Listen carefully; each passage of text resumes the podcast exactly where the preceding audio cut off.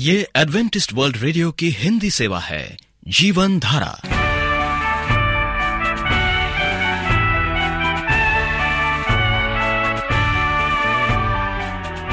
कार्यक्रम जीवन धारा सुनने वालों को प्यार भरा नमस्कार। एडवेंटिस्ट वर्ल्ड रेडियो की हिंदी सेवा की ओर से हम आपका स्वागत करते हैं। आइए आपको इस तीस मिनट में प्रसारित होने वाले कार्यक्रमों की जानकारी दे दें। आज बच्चे कहानी सुनेंगे, कहानी के बाद एक गीत और फिर कार्यक्रम के अंत में पवित्र शास्त्र यानी बाइबल से परमेश्वर का वचन होगा। तो श्रोताओं, आइए बच्चों की कहानी सुनने से पहले इस गीत को सुनते हैं।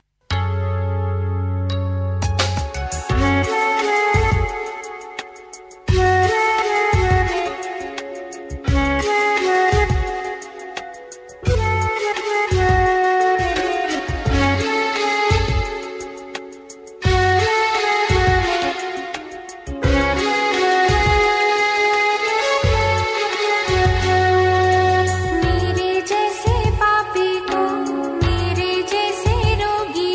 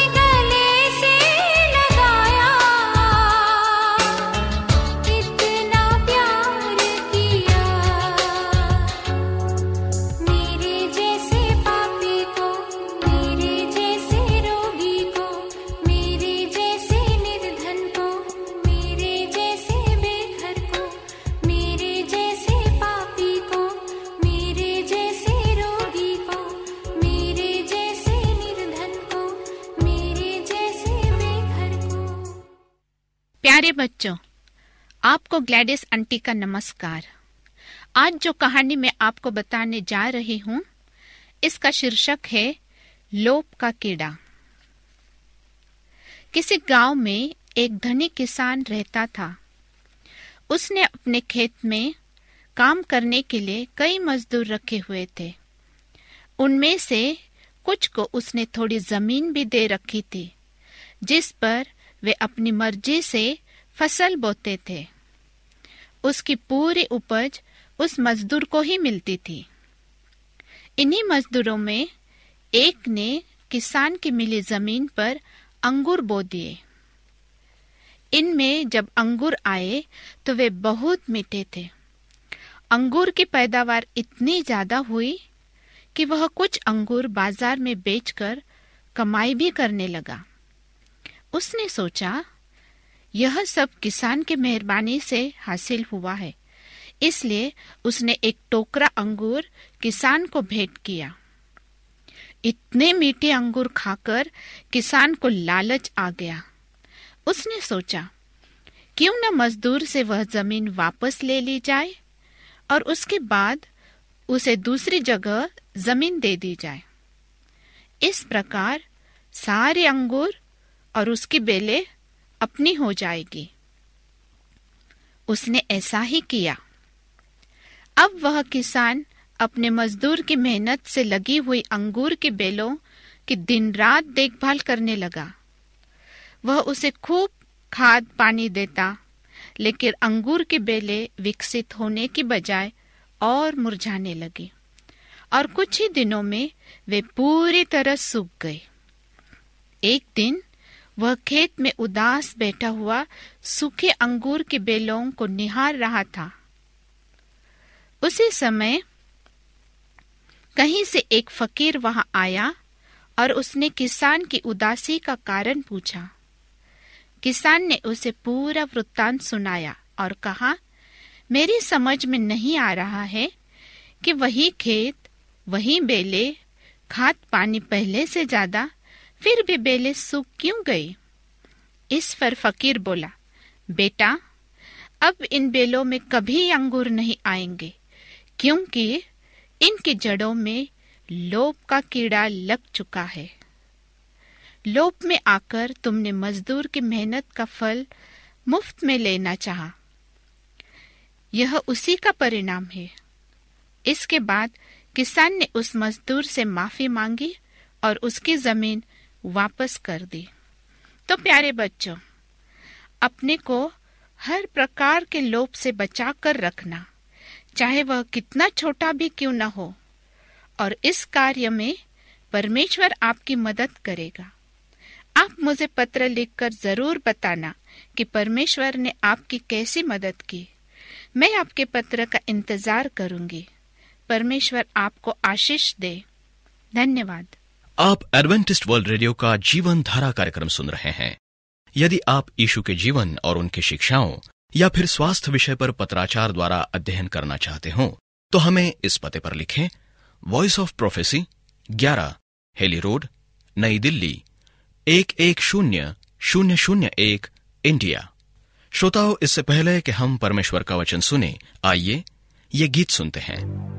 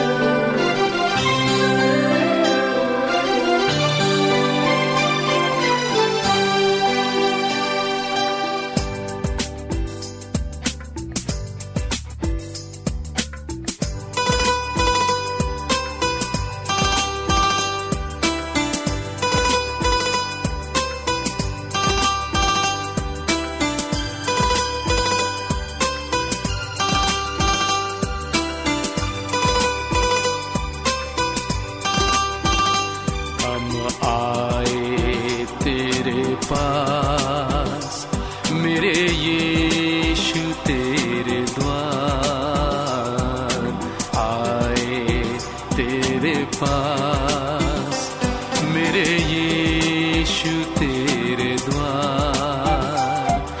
विनती है हमारी, सुन ले मेरी पुकार।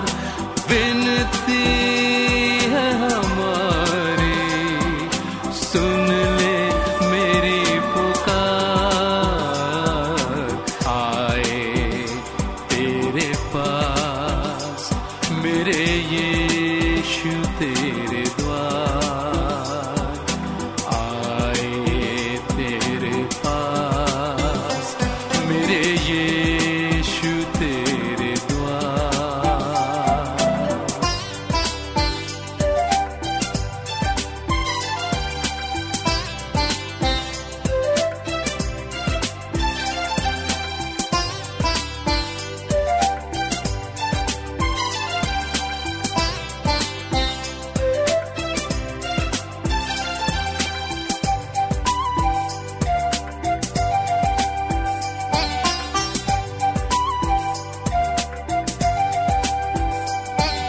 तुझ बिन मेरे यीशु मैं प्यासा ही रहा।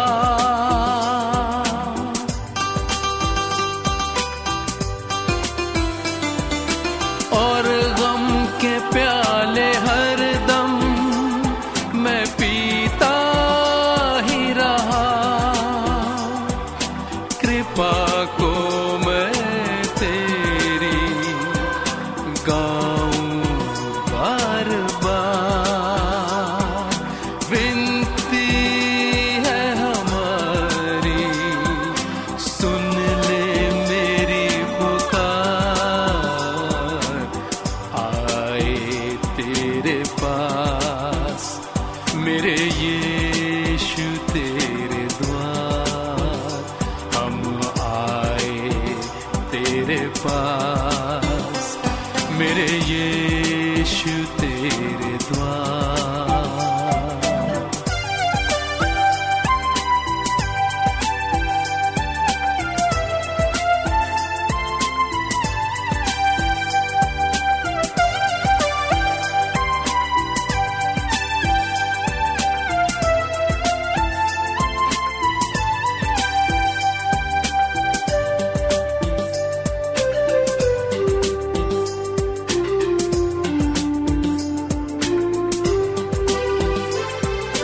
पापों की बस्तियों में था खोया सालों साल।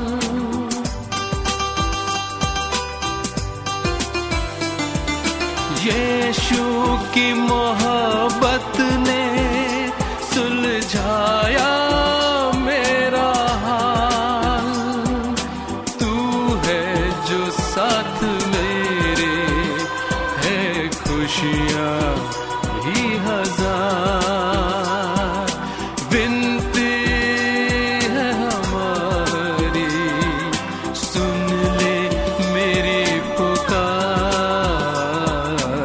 आए तेरे पास, मेरे यीशु तेरे द्वार। आए तेरे पास, मेरे यीशु तेरे द्वार। विनती है हमारी, सुन ले मेरी पुकार। आए तेरे पास, मेरे यीशु तेरे द्वार। आए तेरे पास, मेरे यीशु तेरे द्वार। प्रिय रेडियो मित्रों, प्रभु यीशु मसीह के मधुर नाम में आपको भाई मॉरिस माधो का नमस्कार। मित्रों, प्रभु यीशु किस प्रकार प्रार्थना में जयवंत था। यद्यपि मूसा, एलिया, आइजिया, दानियल सभी जयवंत प्रार्थना करने में प्रबल थे, तो भी वे मनुष्य के पुत्र मसीह जो पृथ्वी पर एक बड़े महापुरोहित के रूप में हमारा मध्यस्थ प्रार्थी था, के समान कभी इतने अधिक जयमंत नहीं हुए। हमारे प्रभु की पृथ्वी पर सेवकाई के दौरान कोई भी व्यक्ति उसका समान व्यस्त कभी नहीं था। हमें मरकुस रचित सुसमाचार से मालूम होता है कि ऐसे कई अवसर आए हैं जब यीशु के पास खाने के लिए भी समय नहीं था। कुछ दूसरे अवसर पर उसके पास सोने के लिए समय नहीं था। वो दिन भर सेवकाई में व्यस्त रहता था और रात में लोग उससे वार्तालाप चर्चा करने आते थे। वो शिक्षा, चंगाई, आशीष देता रहा, साथ ही साथ यात्रा भी करता था, परंतु वो प्रार्थना के लिए अपने आप को अलग कर लिया। संभव था वो प्रातः काल रात भर जोर से रोते और आंसू बहाते हुए प्रार्थना करने में बार बार प्रभावशाली होता था, क्योंकि उन क्षणों में वो पिता के साथ अपेक्षाकृत अधिक अकेला रहता था। मसीह स्वयं हमें बताता है उसने अत्यधिक गंभीरतापूर्वक कई बार यरूशलेम को बचाना चाहा। निसंदेह पेंटिकोस्ट में जागृति और उसके बाद की घटना मुख्य रूप से यीशु की जयवंत मध्यस्थ प्रार्थना का परिणाम था। ई एम बाउंड ने लिखा है, उसके जीवन की संकटपूर्ण घड़ियां विशिष्ट रूप से अंकित की गई है। उसने दृढ़तापूर्वक प्रार्थना करने के दौरान अपने जीवन की सभी बातों पर विजय प्राप्त कर ली। थॉमस पायसे के अनुसार उसकी प्रार्थनाएं स्वर्ग और नरक की सभी शक्तियों से अधिक प्रबल थी। ये उसके लिए सचमुच एक युद्ध क्षेत्र था। उसकी प्रार्थनाओं ने उसके लिए अवश्य सभी तरह की विजय को उसके सामने प्रस्तुत कर दिया। उसने प्रार्थना की और उसके चेलों ने अपना विश्वास नहीं तोड़ा। यहां तक क्रूस पर चढ़ाए जाने तक स्थिर रहे। लूका बाईस बत्तीस। उसने प्रार्थना की और गैसमी की पीड़ा के कारण वो संसार के पापों का बोझ उठाने में सक्षम था। यीशु जयवंत प्रार्थना की पीड़ा से ऐसा पीड़ित था कि उसने घुटनों के बल झुककर प्रार्थना की। लूका बाईस इकतालीस। मत्ती और मरकुस लिखते हैं कि वो अपनी प्रार्थना युद्ध में मुंह के बल जमीन पर गिर पड़ा। मरकुस चौदह पैंतीस। यीशु अपनी पीड़ा से उबरने और विजय का आश्वासन मिलने तक प्रार्थना में जयवंत रहा। उसने अपनी पूर्ण विजय पर शांतिपूर्ण प्रतिज्ञा प्रदर्शित की। उसने ऐसी प्रार्थना की जैसे कभी किसी ने नहीं की। वो प्रार्थना में ऐसा जयवंत हुआ जैसे कभी कोई जयवंत नहीं हुआ। ये सब उसने हमारे लिए, आपके लिए किया। जयवंत प्रार्थना को उसने जीवन भर का व्यवसाय बना लिया था। मसीह ने पृथ्वी पर अपनी सेवकाई में जो भी सफलता प्राप्त की है वो उसकी मध्यस्थ प्रार्थना से उत्पन्न सुरक्षित, संतुष्ट, सामर्थी और अभिषिक्त हुई। एंड्रयू मूरे कहता है, मसीह में अनुग्रह की प्रत्येक प्रक्रिया मध्यस्थ प्रार्थना से पहले की गई और उसकी सामर्थ मध्यस्थ प्रार्थना के लिए अनुग्रहित की गई। मसीह ने परमेश्वर के पुत्र के रूप में अपनी ईश्वरीय सामर्थ गुरुओं के द्वारा प्राथमिक सेवकाई करने का चुनाव नहीं किया, पर ऐसा उसने मनुष्य के पुत्र के रूप में किया। उसे अपने लिए मनुष्य का पुत्र शीर्षक शब्द प्रिय था।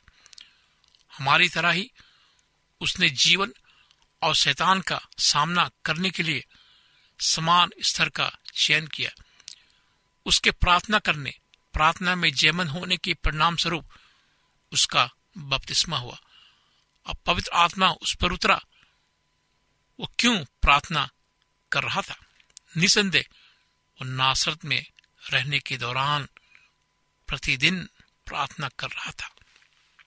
प्रार्थना उसके संपूर्ण कार्यों का एक अंग था। उसके जीवन की महत्वपूर्ण श्वास थी। प्रभु यीशु मसीह ने प्रार्थना के द्वारा जंगल में शैतान के साथ चालीस दिनों की लड़ाई में विजय प्राप्त की। उसने प्रार्थना के द्वारा अपने प्रेरितों का चयन किया। आपके और मेरे समान वो पवित्र आत्मा पर पूरी तरह निर्भर था। आपके और मेरे समान ही उसने प्रार्थना के द्वारा पवित्र आत्मा ग्रहण किया। यीशु प्रतिदिन प्रार्थना में जयवंत था, जैसा कि इब्रानियों पांच सात में संकेत दिया गया है कि वो जयवन प्रार्थना के बिना न जीवित रह सकता था, न ही सेवकाई कर सकता था। हाँ मेरे दोस्तों, मेरे मित्रों, प्रार्थना वो शक्ति है कि हम हमारी मिलन परमेश्वर से होती है। कि आप ऐसी प्रार्थना करने के लिए तैयार हैं तो आइए अभी निर्णय लें और परमेश्वर को पुकारे। महान जीवित परमेश्वर, हमें शक्ति दे प्रभु कि हम प्रार्थना कर सके, प्रार्थना में सामर्थ्य हो सके खुदावन। और परमेश्वर, हम प्रार्थना करें खुदावन, तो हमें सिखा, हमें शक्ति दे, हमें ताकत दे खुदावन कि हम प्रतिदिन प्रार्थना में जीवंत हो सके। क्योंकि हम जानते हैं खुदावन, हम प्रार्थना के बिना सफल नहीं हो सकते, जीवित नहीं हो सकते और शैतान को अपने जीवन में हरा नहीं सकते।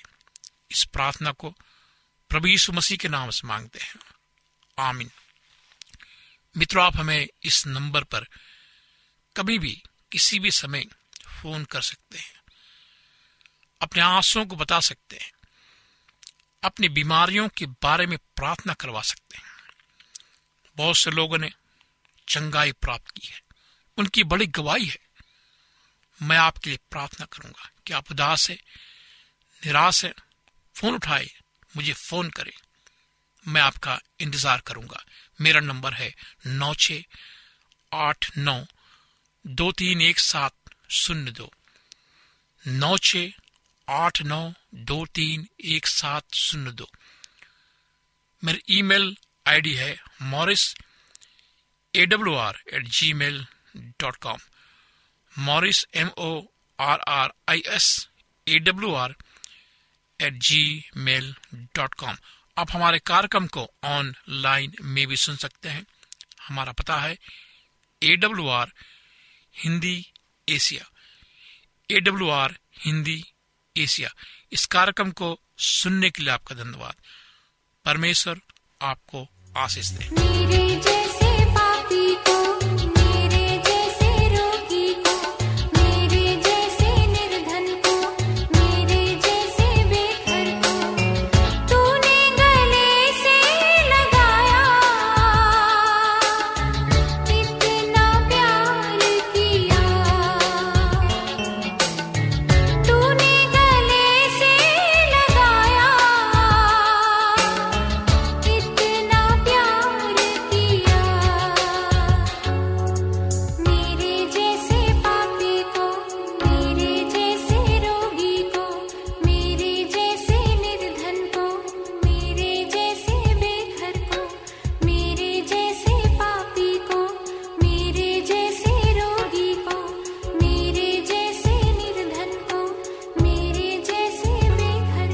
उम्मीद करते हैं आपको आज का कार्यक्रम पसंद आया होगा। आपको कार्यक्रम कैसा लगा अवश्य लिखें, हमें आपके पत्रों का इंतजार रहेगा। हमारा पता है कार्यक्रम Jeevan Dhara, Adventist world radio, post box सत्रह, पुणे चार एक एक शून्य शून्य एक, महाराष्ट्र, इंडिया। श्रोताओं, अब हमारा समय यहीं पर समाप्त होता है। इसी समय इस मीटर बैंड पर आपसे फिर भेंट होगी। तब तक के लिए हमें आज्ञा दीजिए। प्रभु आपको आशीष दे।